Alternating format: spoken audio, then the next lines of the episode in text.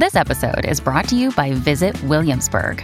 In Williamsburg, Virginia, there's never too much of a good thing. Whether you're a foodie, a golfer, a history buff, a shopaholic, an outdoor enthusiast, or a thrill seeker, you'll find what you came for here and more. So ask yourself, what is it you want? Discover Williamsburg and plan your trip at visitwilliamsburg.com.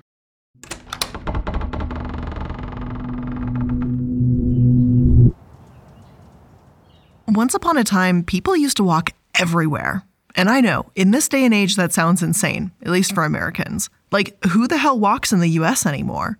But back before cars took over, people in cities could walk practically anywhere. And if they couldn't walk to that place, they could take this nifty little thing called public transportation. Yeah, we do kind of have that now, but it's literally one of the worst experiences ever. And that's only if it can even service the place you're trying to get to. It seems everything is always delayed, going in the wrong place, or under inexplicable construction. But things weren't always this way. Back before the automobile was commonplace, you could walk outside of your home to a wide sidewalk littered with space. Maybe you were going to see a friend or even just going to work. Either way, you were walking there. There was no honking, no people yelling out their windows, no coal rolling, and gasp, fresh air. As you're walking along, free of any stress or worry that a car may spontaneously park just a little too fast or get a little too close to the sidewalk, you are met with the delicious smell of food. Everywhere you turned, there were people enjoying their day outside, eating their meals, and laughing in the spacious restaurant outdoor seating areas. The neighborhood is buzzing with people, and everything you could ever need is just steps away. Need a new dress? The store is right there. It takes all of 10 minutes to walk to a friend, and it's a pretty straight shot. This was the way of the past. Before cars took over our cities, they were open and full of life and freedom. But that all changed. As cars became the sign of the future, our cities and towns were built around them, not us. Suddenly, our open sidewalks were ripped away from under us and expanded to make way for the next big invention. Walking became a thing of the past, and businesses seemed to get further and further away. Eating outside became a foreign concept, one that seemed reserved only for certain cities in Europe, but never for those in the US. And the once winding roads that accounted for the buildings and people were expanded and turned into straight, easy to travel freeways that quickly became dangerous and congested. Everything, and I mean everything, has changed. Most of us in the United States don't remember life before cars became our way of life. We have lived our entire lives in a world of yelling, traffic jams, and driving just a few blocks down the street. But why did this happen? What made everything change, and why does it seem like our cities might be forever gridlocked in this doomed state?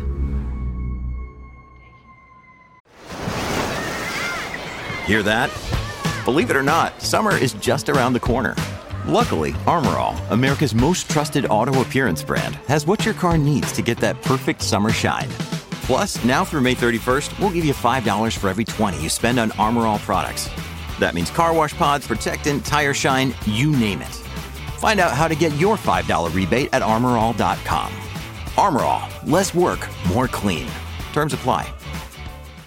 Like so many people these days, we live in the suburbs, and Dave needs the car every day for business.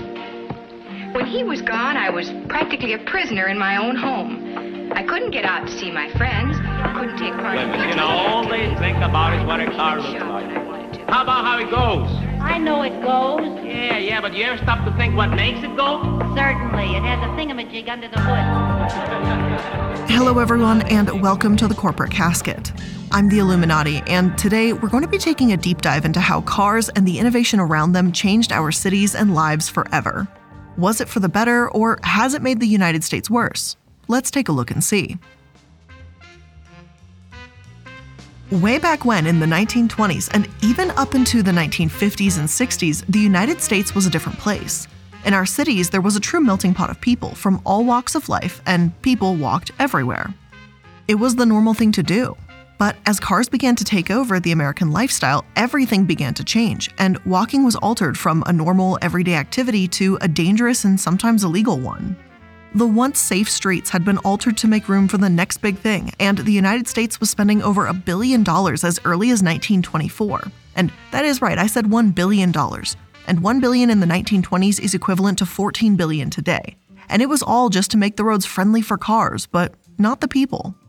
Not surprisingly, this sudden change led to sudden danger. As pedestrian deaths skyrocketed in the 1920s, a plan was developed. Because, of course, why make it safer for people to walk on the street, as they'd done forever, when you could simply run a propaganda campaign that convinces people that walking was the most dangerous thing they could physically do? That's a much better plan, right? The car dealers and auto clubs all got together to invent a new term a jaywalker. Jay comes from the Midwestern slang term that often meant bumpkin or a hick, and Jay drivers had already been used to make fun of people who still drove carriages. So they threw those two things together and created a word that basically amounted to calling people dumb for believing they still had the right to walk. Soon, the campaign against walking began to take shape. The American Automobile Association began to build safety patrols that kept children off the street. Then came the pageantry, and oh, did it come. In New York, they started performances that showed just how terrible jaywalking was. In one, a clown stood in front of a car and let the car continuously hit him. Why a clown exactly? What was it about this demonstration that called for it to be a clown? Also, technically, that's not walking, it's just standing, so I don't know exactly what was going on there. Meanwhile, car companies were creating literal gravestones that said Mr. J. Walker. And others were putting on performances where an actor got arrested, handcuffed, and wore a sandwich board that said, I am a jaywalker. As the theatrics continued, they clearly started to work. While all of that was going on, something else was happening too, and that's roads, because roads were being built everywhere. After World War II, the United States threw itself into the world of progress and innovation. One of the many things they did was to bring us into the future by building roads. Soon, the open cities that used to resemble those you would see in common European metropolises looked completely different. Transportation, after all, was the future. It had been declared by General Motors in 1939 when they said, History shows that the progress of civilization has to run parallel to advancements in transportation.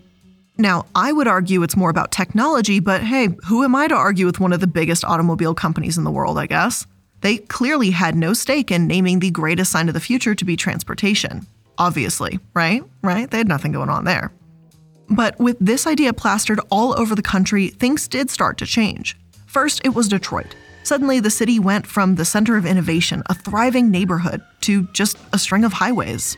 White people were encouraged to get their big homes in the suburbs, while black and poor people were unceremoniously stripped of their homes to make way for new highways and cut off from any of the city centers which, coincidentally, I'm sure, made it very difficult for those people to maintain their jobs, which were now becoming further and further away.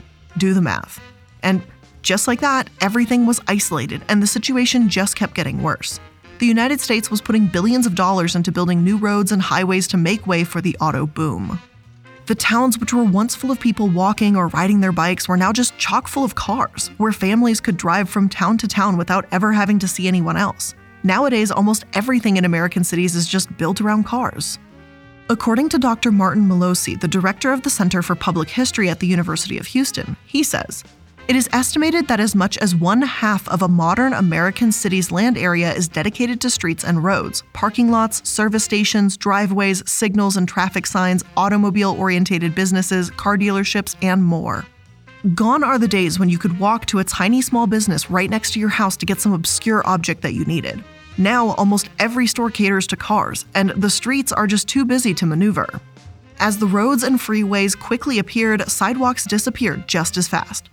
Before, we spent money providing safe, flat sidewalks that anyone could walk along, but that all changed. The space for anything but driving was done away with, and any that remains often goes unupdated. Ever trip on a sidewalk that is crooked or raised halfway off the damn ground? Yeah, that didn't used to be such a problem. No one seemed to care as the environment around us suddenly changed. As we all know, money makes the world go round, and the automobile industry was, well, where the money went. By 1953, manufacturing in the United States was responsible for about one quarter of the GDP, aka the money made by services or products produced in a country. Automobile companies were responsible for the employment of an absolutely insane amount of people in the United States, and in times of war, they were widely responsible for building anything and everything for the military. So it would make sense that the country would absolutely thank them for absolutely destroying our cities by doing, you know, what they're doing. But while the auto industry was booming and the country was building everything possible to accommodate it, it was slowly killing everything else. Soon, automobiles would become the only mode of transportation, and the public or cheap ulterior methods were pushed by the wayside. This episode is brought to you by La Quinta by Wyndham. Your work can take you all over the place, like Texas. You've never been, but it's going to be great because you're staying at La Quinta by Wyndham. Their free bright side breakfast will give you energy for the day ahead. And after, you can unwind using their free high speed Wi Fi. Tonight, La Quinta. Tomorrow, you shine. Book your stay today at lq.com. This episode is brought to you by Reese's Peanut Butter Cups. In breaking news, leading scientists worldwide are conducting experiments to determine if Reese's Peanut Butter Cups are the perfect combination of peanut butter and chocolate. However, it appears the study was inconclusive, as the scientists couldn't help but eat all the Reese's. Because when you want something sweet, you can't do better than Reese's. Find Reese's now at a store near you.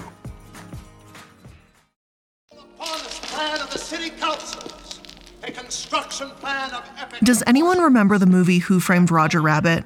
The fever dream esque movie from the 1980s where cartoon characters and real people ran around to fight the villain, and of course, Jessica Rabbit, who could forget? She has nothing to do with this episode, but it's really hard to mention the movie without mentioning Jessica Rabbit. It's not her fault, she was just drawn that way, I guess. Ah, classics, you know how they are. Anyway, do you remember the plot of that movie? Because the villain comes in, buys the red car transit system, and has an evil plan to tear down Toontown and build a freeway.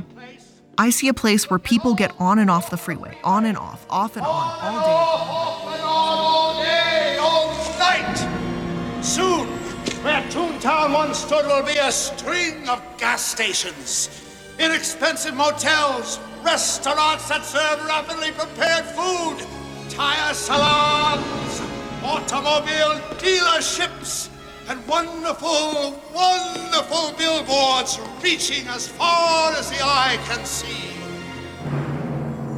My God, it'll be beautiful. Yeah, well, that's actually exactly what's happening, except instead of these drastic plans being thought out by one of the creepiest cartoon characters I've ever seen in my life, like, seriously, so many nightmares, it was being thought out by auto companies and the United States government together. Back before the massive highway boom, most people in cities within the United States relied on public transportation to take them from place to place. Now, only 5% of people in cities use public transportation, so what the hell happened? Well, streetcars were basically the only transportation in cities other than walking, so they were a monopoly and they acted like it. In order for them to keep contracts with their city government and continue operating as monopolies, they agreed to keep the same price all the time 24 7, which was 5 cents. But after the auto boom, this price wasn't really working too well for them. Soon, people were choosing to drive their cars around cities rather than ride streetcars. And so that 5 cents for exponentially fewer customers wasn't helping out much. Then, as there was more and more people driving, they started driving on the tracks. Wouldn't you know it that when a bunch of cars started driving on the tracks, streetcars weren't able to keep their schedule anymore? And that made more and more people switch over to driving and causing traffic jams with hour long delays. And just like that, streetcar companies started going bankrupt.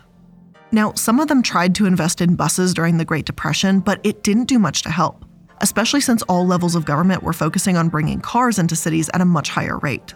Who cares about the expense of people buying their own cars and gas and destroying city infrastructures? People liked cars, and it made people money. Eventually, though, streetcars became a thing of the past, and public transportation as a means for getting around was severely weakened. So you might be thinking, so what? Who cares? Well, the thing is, a lot of people needed public transportation to survive, and still do to this day.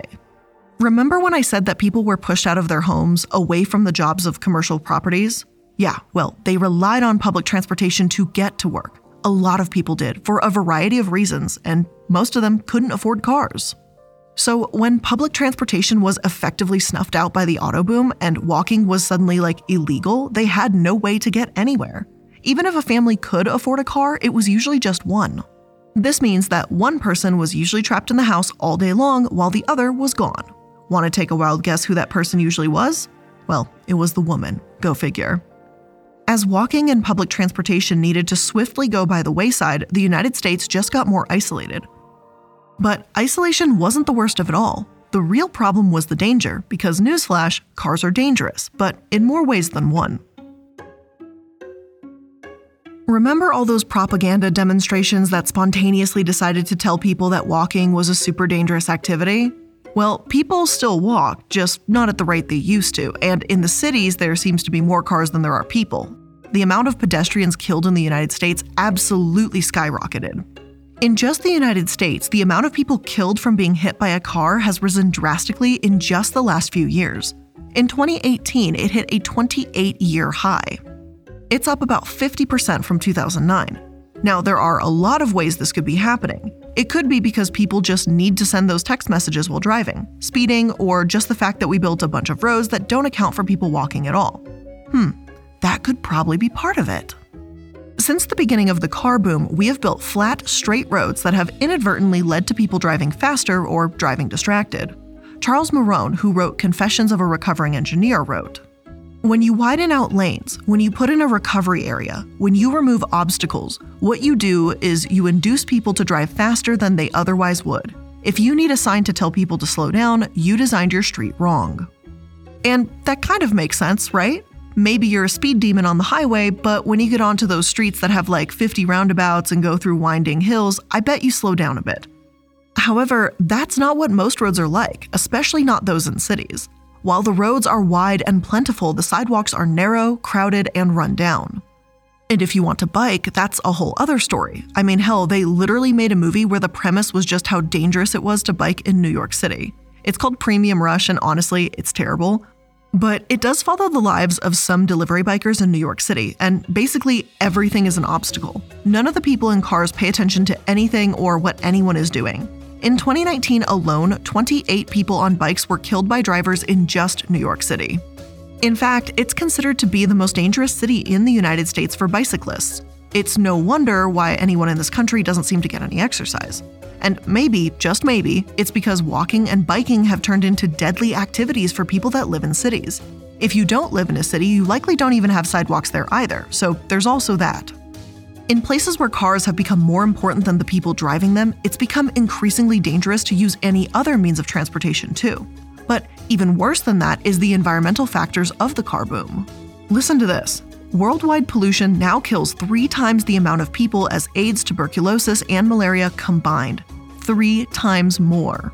Meanwhile, according to a paper released in 2016, burning fossil fuels is now the world's most significant threat to children's health. Isn't that just absolutely wonderful and charming? All right, gas goes up. No surprise that interest in electric vehicles goes up, but uh, nothing like what General Motors is announcing today an aggressive push in that direction that could have GM all electric by the year uh, welcome everyone to basically the announcement of Tesla Energy. They are announcing that they are setting a target of being fully electric. Up and down. But hey, we're starting to see more and more cars turn electric, which should solve the whole pollution problem, right? Well, kind of. While electric cars are great for the whole carbon emissions thing, they come with a new set of problems. For example, as the electric car boom has gotten underway, we have turned to poisoning rivers so we can mine lithium. There's also something else about cars that people don't even think about, and that's the tires. When's the last time you thought about those and their issues? Tires need to be made for electric cars and just good old fashioned gas vehicles. And hey, making them is a crazy pollutant. Go figure. In fact, recent studies found that tires are now releasing more pollution than exhaust pipes.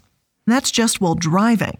When you think about the particles from plastics that are getting into the water, that contributes to about 5 to 10% of the ocean's pollution. So, not only are cars harming our cities, making them less livable, walkable, and safe, but they're also harming our general ecological environment too. But at this point, there's not much regulation on tires. So, while individuals do their best to help out the world's climate crisis by getting electric vehicles, companies are still finding ways to create and sell things that continue to pollute our cities, oceans, and towns. There's just no winning here. So, let's just recap all of this real quick. Because over the last century, since cars have come into our lives, a lot has changed. Walking in cities, or God forbid biking, has become an impossible feat, and that kills a lot of people and stresses out literally everybody. Traffic is now insane. Our cities are more separated and isolated than ever before, and oh yeah, we're still killing our planet. Listen, we all know that cars are useful, and I'm not trying to say that we shouldn't have them at all, but maybe, just maybe, we shouldn't build our entire lives around them. But it seems like things might be starting to change just a bit. More people are talking about how cars and the infrastructure around them have impacted our lives, and we actually have the pandemic to thank for that. So, before we jump into that and take a look at how the pandemic has actually changed our perspective on cars, let's take a quick moment to thank today's sponsors. I love learning new information all the time. And chances are, if you're listening to my channel, you probably love learning about new stuff all the time as well. And that's why I'm so excited to present a new sponsor to the channel, Masterclass. Masterclass has amazing classes that are taught by some of the top folks in that industry. And that includes from food, design, arts, music, business, everything under the sun. One class that I've been taking is by Niki Nakayama, who is a two starred Michelin chef, and she has been absolutely refreshing to teach me how to cook a little more fresh and just a little more fun. I admit I am terrified for an upcoming lesson about learning how to prepare rockfish, but I'm gonna try and stick through it and see like, can I actually do this? Like, it's gonna be a really interesting learn for me. But what's really cool about Masterclass is you can learn from the world's best minds anytime, anywhere, and at your own pace. So if you're ready to learn from a truly skilled master, I highly recommend you check out Masterclass. Get unlimited access to every masterclass, and as one of my listeners, you'll get 15% off an annual membership. Go to masterclass.com slash casket. That's masterclass.com slash casket for 15% off masterclass. Now, maybe you just want to do something super easy, put together, and almost foolproof at least when it comes to cooking. And if that's what you're into as well, that's where HelloFresh comes in. That's because HelloFresh makes home cooking easy, fun, and affordable. And that's why it's America's number one meal kit. Gear up for the busy fall season with 55 or more weekly options and take the stress out of meal planning and prepping. From family friendly to fit and wholesome and even veggie options, and now, like I said last week, I think I got an email for it, vegan options too. HelloFresh has tasty and nutritious meals. And I know getting back into a rhythm can be busy, and weeknights can be made so much easier with near foolproof step by step recipes with photos that are ready in around 30 minutes or less. Now, I think most of you know I'm a huge fan of the firecracker meatballs. May I present to you, though, a new type of meatball that recently arrived at my HelloFresh doorstep? It is the banh mi meatball, and it is delightful, a fantastic alternative to the firecracker meatball. I'm absolutely loving it, and I need HelloFresh to design more meatballs now because I love their meatball recipes. So if you want to get started with HelloFresh, maybe try one of their delicious meatball recipes, make sure you go to HelloFresh.com slash casket16 and use code casket16 for 16 free meals across 7 boxes and 3 free gifts. Again, HelloFresh.com slash casket16 and use code casket16 for 16 free meals across 7 boxes and 3 free gifts. Look, Bumble knows you're exhausted by dating. All the must not take yourself too seriously and 6 1 since that matters. And what do I even say other than hey? well, that's why they're introducing an all new Bumble with exciting features to make compatibility easier, starting the chat better, and dating safer. They've changed, so you don't have to. Download the new Bumble now. When you need mealtime inspiration, it's worth shopping Kroger, where you'll find over 30,000 mouthwatering choices that excite your inner foodie. And no matter what tasty choice you make, you'll enjoy our everyday low prices, plus extra ways to save, like digital coupons worth over $600 each week. You can also save up to $1 off per gallon at the pump with fuel points. More savings and more inspiring flavors make shopping Kroger worth it every time. Kroger, fresh for everyone. Fuel restrictions apply. A SARS like virus, which has infected hundreds in China, has now reached the United States. Airports around the world are stepping up health screenings breaking on passengers news, stay arriving. at home. That is the order tonight from four state governors as the coronavirus pandemic spreads. New York, California, Illinois, and Connecticut. All Looking at or living in cities at the height of COVID 19 was some sort of weird dystopian future. All of a sudden, the streets that were once outlandishly crowded, loud, and full of people honking and cursing at a near constant basis were silent. Then, something strange started to happen in cities all around the world. The lack of cars and loud noises were welcomed by the animals who spontaneously reappeared. The air seemed more clear, and all those cities surrounded by water found that it was cleaner than it had been in years. Why was all of this happening? Well, there weren't thousands of people driving around in cars anymore. As we were all bunkered down inside, the environment around us began to heal. But there was more than that. As things started to open back up and restaurants, bars, and other businesses were desperate to find a way to make money while limiting the number of people inside, people had to start getting creative. And just like that, the streets and endless amounts of parking lots that were designated specifically for cars became outdoor seating, gardens, and even shopping. As people started coming out to the open, they were met with something we haven't seen in over a century cities designed for the people that actually live in them. It was a revelation. Who knew? We didn't actually have to live in cities that were totally overrun by cars. We could actually have outdoor dining and even gardens. Recently, the city of Boston took a poll and asked the question even though it means less space on the streets for cars, do you want to keep the parklets we've put in during COVID 19? What was the result, by the way? 81% of people said to keep them. Who cares about the damn cars when you have a place to actually sit and enjoy the outdoors? With more people working from home, it's even better. You don't have to be stuck in your stuffy office or the same old apartment every day. You could actually go outside. What could be better? But wait, there's more. There were bike lanes too, and they were open and far less dangerous. Oh, and what about those bike lanes? Well, people actually voted to keep those too. People actually want to be outside again. But while this change in opinion seems sudden, reorganizing city streets to prioritize people over cars has actually been a movement for more than a decade. The only new thing is that people are actually paying attention now, and city planners might actually be listening. Back in 2012, Jeff Speck wrote a book called Walkable City. But at this point in time, no one was talking about making cities a better place for people. Instead, Anthony Weiner, remember him, who was running for mayor in New York, was actually saying things like, the first thing I'm gonna do as mayor is hold a press conference tearing out your fucking bike lanes. So, yeah, at the time, cars were still the most important thing, but throughout the years, people have started to get a little more creative. If you live in a city, you may have noticed a few things changing even before the pandemic. One of the biggest and fastest to pop up over the years is light electric vehicles or LEVs.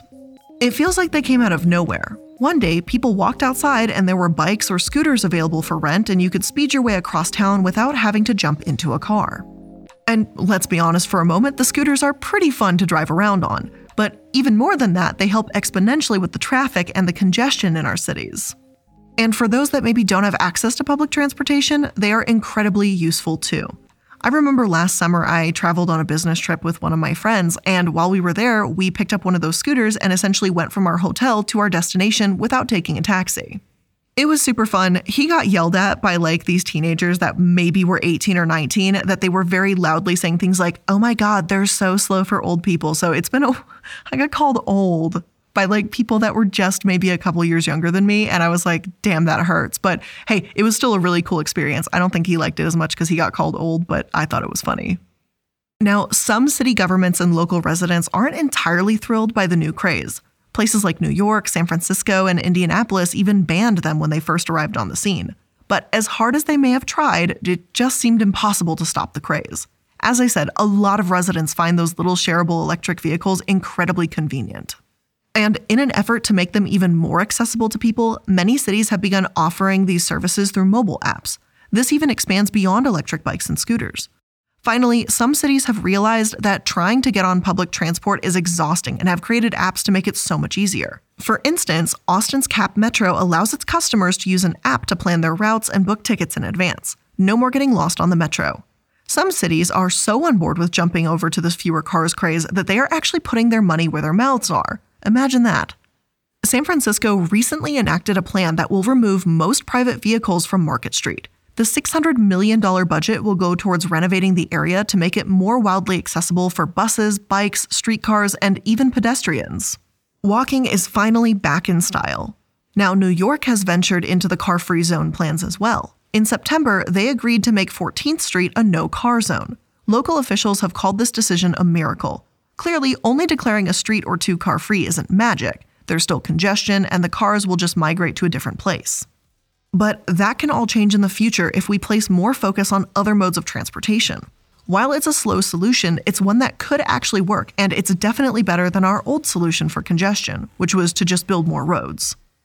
It is possible that we are actually finally reversing our terrible decisions of the past.